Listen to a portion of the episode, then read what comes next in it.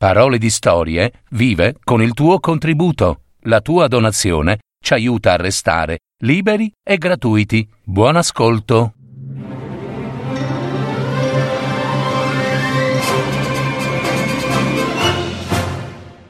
La strega del fiume e la vecchina del monte. Una fiaba dai fratelli Grimm. Scritta e messa in voce da Gaetano Marino.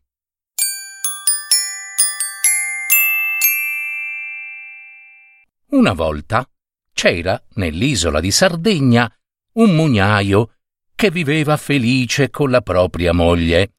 Il loro mulino era tra i più richiesti. Venne poi il giorno in cui la disgrazia avvolse la loro casa.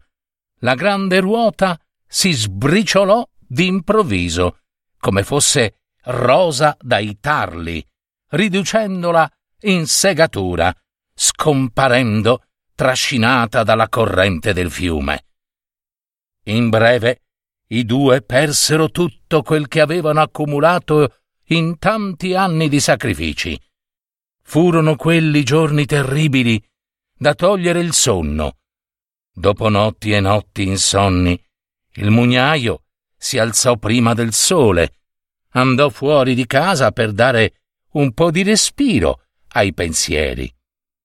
Mentre se ne andava su per la riva del fiume, gli giunse agli orecchi uno sciabordio d'acqua. L'uomo si guardò intorno e da dietro una pianta rigogliosa di mirto che nascondeva una parte del fiume, vide giungere una donna. Il suo corpo era verde e trasparente come d'ambra. Quella però era una bellezza che non rassicurò il mugnaio.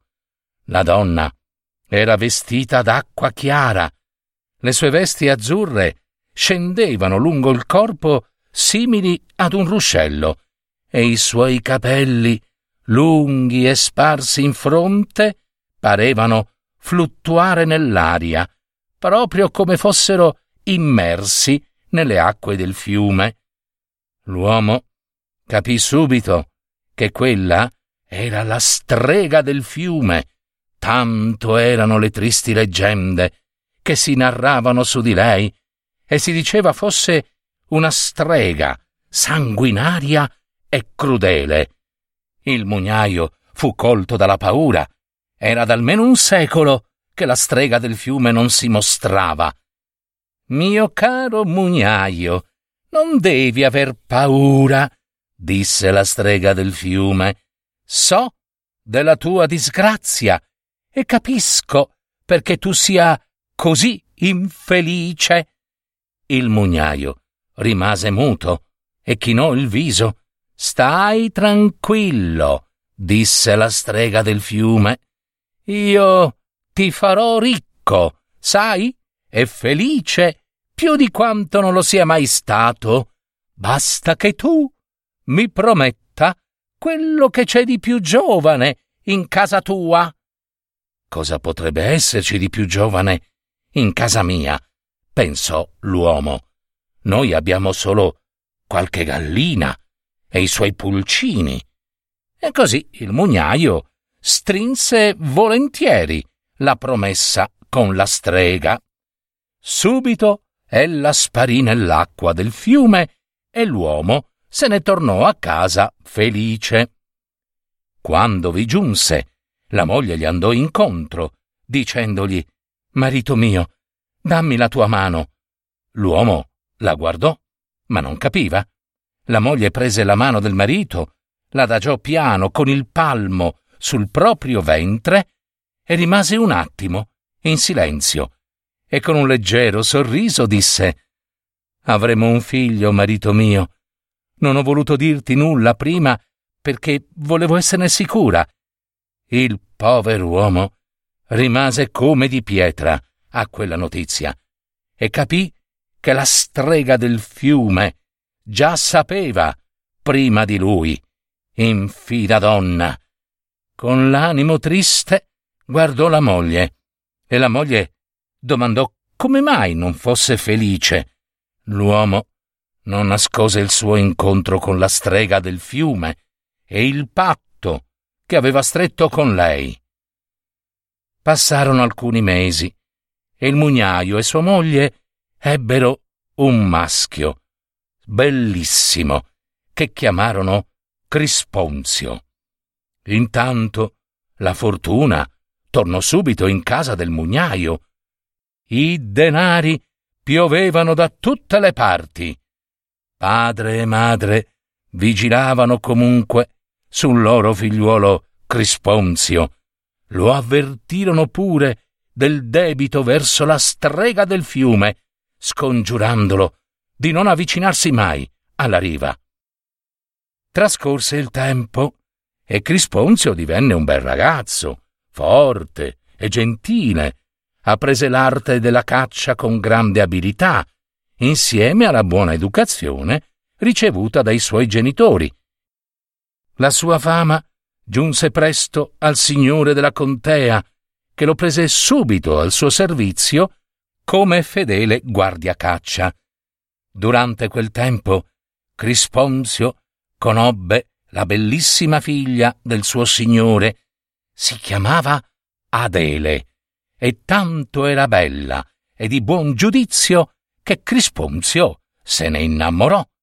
La corteggiò con affabile gentilezza finché la fanciulla accolse volentieri il suo amore. Il padre di Adele ne fu persino orgoglioso e volle concedere la mano della propria figliuola al suo fidato Crisponzio. I due ragazzi celebrarono presto la loro unione in un matrimonio sfarzoso. Trascorsero i mesi e Crisponzio e Adele vivevano sereni e in amore. Un giorno, mentre Crisponzio era a caccia nel bosco, vide un cervo dalle grandi corna. Lo seguì cauto ed esperto, finché l'animale si fermò a bere al fiume. Lento e silenzioso, con lo sguardo teso al cervo, il ragazzo sfilò piano piano dalla faretra una freccia, la inforcò, tese l'arco e mirò dritto al cuore dell'animale. Un sibilo tagliò il silenzio. Il cervo cadde morto e subito Crisponzio si precipitò. Egli però non s'accorse d'essere vicino al fiume che lambiva il mulino. Dopo aver strappato la freccia dal corpo del cervo, il sangue usciva come fosse una fontana impazzita. Crisponzio, tutto sporco, andò alla riva per lavarsi le mani, ma appena immerse le mani di sangue nell'acqua, un'onda gigante si sollevò e gli saltò sopra, lo afferrò in tutto il corpo e tra le risa se lo portò via, giù verso il fondo. Eh, sei mio finalmente! Crisponzio caro! Quella sera, Adele, non vedendo tornare Crisponzio, ebbe come un brutto presentimento. Ricordava ella e sapeva che la strega del fiume prima o poi avrebbe atteso il momento giusto per portarsi via il suo Crisponzio. Subito la donna andò dritta al fiume dove trovò l'arco, la faretra e le frecce di Crisponzio sparse sul prato. Il cervo stava lì, steso a terra, con il sangue sull'erba che arrivava sino alla riva del fiume. Sollevò lo sguardo, Adele, e vide il mulino, e capì. Adele rimase immobile, lo sguardo sospeso, non riuscì nemmeno a gridare per chiedere aiuto.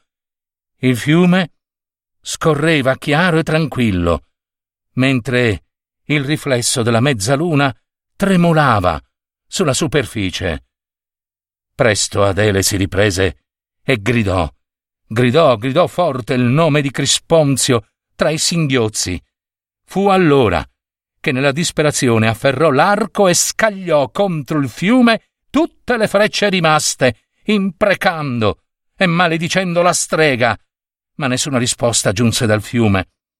Adele, affranta, chinò il capo e s'accasciò a terra, stanca, straziata dal dolore tra gemiti e sospiri. Non riusciva ad andare a casa. Non poteva staccarsi da quel fiume cattivo che s'era preso l'amato Crisponzio. Una moltitudine di ombre aggredirono Adele.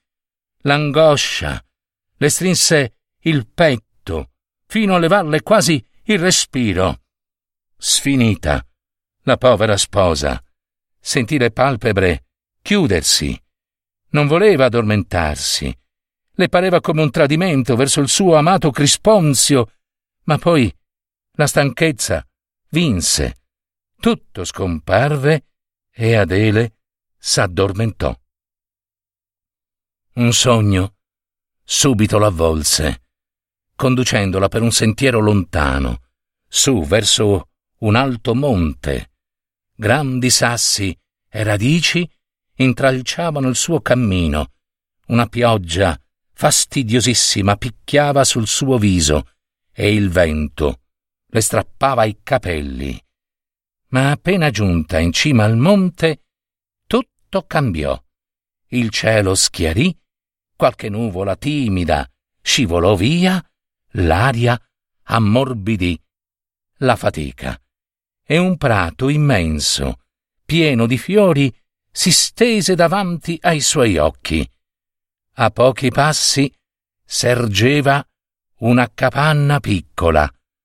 Adele la raggiunse, provò a bussare, ma l'uscio era già aperto e s'udì una vocina provenire dall'interno. Vieni, fanciulla e sposa, entra pure. Adele spinse leggermente la porticina ed entrò. Al centro della capanna vi stava seduta una vecchina dai lineamenti minuti, con i capelli lunghi dal colore bianco neve che le sfioravano i piedi. La vecchina salutò Adele con un cenno del capo. Gli occhi erano bianchi a mostrare che non vedeva. Poi parlò. Devi aver avuto una brutta disgrazia, figliuola, se il tuo sogno t'ha fatto venire fino alla mia piccola capanna. Adele pianse tanto. Poi raccontò quel che le era accaduto. Quando ebbe finito, la vecchina disse Calmati, Adele, io t'aiuterò. So di chi parli. La strega del fiume è mia sorella, che ormai non vedo da parecchi anni. Era una iana una fata della nostra isola, come me, ma lei fu la settima figlia, e secondo la nostra legge delle Ianas dovette trasformarsi in una strega. Poteva scegliere se essere buona o cattiva, e scelse d'essere strega, maligna e feroce. Io sono l'ottava delle Ianas e sono venuta ad abitare in cima al monte per dare aiuto a tutti coloro che subiscono malefici o rapimenti da parte di mia sorella. Per questo non posso più vedere e il prezzo che ho dovuto pagare. Dette queste parole, la vecchina aprì un cassetto posto sotto il tavolo cercò con le mani finché trovò e prese una moneta d'argento con un grande foro al centro e disse Prendi questa moneta, Adele, attendi che sia il plenilunio e poi va al fiume. Una volta giunta, siediti sulla riva e non aver paura. Con questa moneta nulla e nessuno potrà farti del male. Stai proprio accanto alla ruota del mulino. Osserva la luna piena attraverso questo foro e poi metti la moneta accanto a te e aspetta e vedrai. Adele ringraziò la vecchina dai capelli bianco neve, tornò alla sua casa e attese il plenilunio. Ora in tanti si chiederanno come e dove avrebbe trovato la moneta d'argento Adele, una volta che si fosse svegliata, dato che la vecchina del monte apparteneva ad un sogno? Beh, così è nelle fiabe. Quel che accade, accade e basta. Ecco che, quando giunse la luna piena, la donna corse al fiume, si sedette accanto alla ruota del mulino, levò la moneta d'argento e osservò la luna piena attraverso il foro. Parve che la luna sorridesse e infine depose la moneta sulla riva del fiume. Non bastò nemmeno un attimo, che subito l'acqua si agitò, un'onda si sollevò prepotente, ricadde sulla riva, afferrò tra le sue acque la moneta d'argento e la portò via, con sé, verso il fondo. Trascorse ancora un attimo, di silenzio, e l'acqua del fiume d'improvviso aprì un varco, da dove l'amato Crisponzio emerse, libero. Era proprio lui. Adele e il suo sposo si abbracciarono, poi si presero per mano e corsero via, via, senza dire una sola parola. D'improvviso sentirono alle spalle una grande onda levarsi dalle acque del fiume. Era la strega del fiume che ribolliva, straripando dal suo letto, decisa ad inondare tutta la campagna e a travolgere Adele e Crisponzio.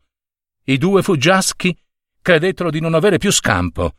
Adele implorò l'aiuto della vecchina del monte e subito ella comparve, seduta sul camino della sua capanna che galleggiava veloce sul fiume, trainata da una pariglia di centinaia e centinaia di tritoni.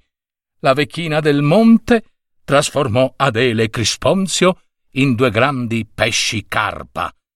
Il fiume e la strega non poterono più far del male ai due sposi, ma le alte acque agitate dalle onde li separarono con forza, trascinando Adele e Crisponzio lontanissimi l'uno dall'altra. Quando l'acqua li abbandonò fuori dal suo corso ed essi si ritrovarono sulla terra asciutta, smisero d'essere carpe e tornarono ad essere umani. Ma Crisponzio non sapeva dove fosse la sua sposa Adele, né lei sapeva di lui. Erano finiti in villaggi diversi, lontani e sconosciuti, fra gente che non aveva mai sentito nominare il loro villaggio, né conosceva il famoso mulino. Per sopravvivere, i due sposi si misero a fare i pastori, ciascuno con il suo gregge. Si cercarono, ma fu tutto inutile.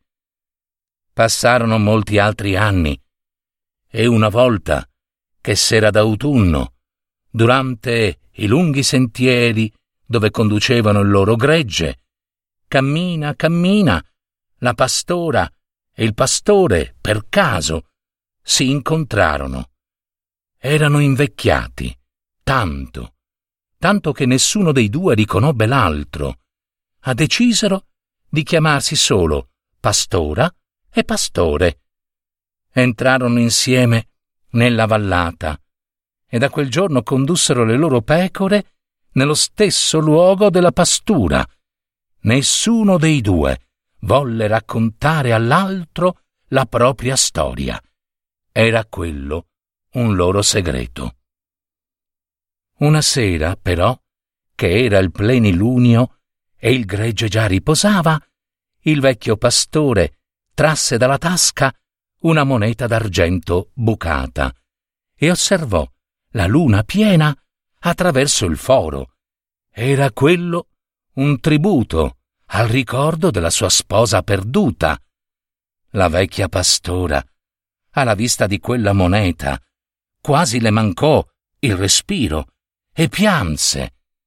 E perché piangi? le domandò il pastore. Ahimè, ahimè, rispose la vecchia pastora. Anche allora, nei pressi di un mulino, sulla riva di un fiume, c'era il plenilunio e guardai la luna piena, così come tu ora hai fatto. E lì vidi il mio sposo apparire in mezzo all'acqua. Ci fu silenzio. I due anziani non ebbero bisogno di parole. Essi avevano nel loro animo, in un momento, tutto svelato. Si guardarono finché i loro visi furono illuminati da un grande sorriso. Non ci fu tempo per abbracciarsi.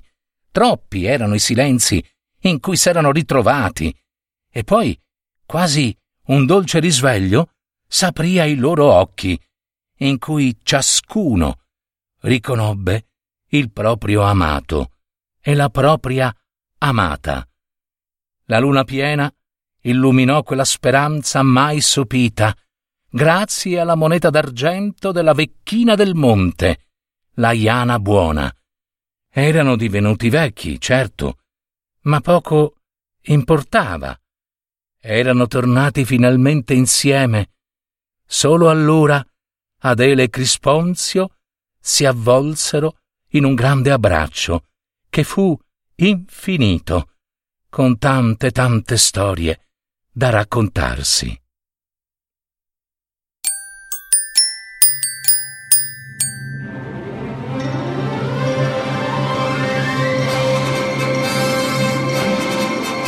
Avete ascoltato Parole di storie, fiabe, favole, racconti, leggende, adattamento e messa in voce di Gaetano Marino.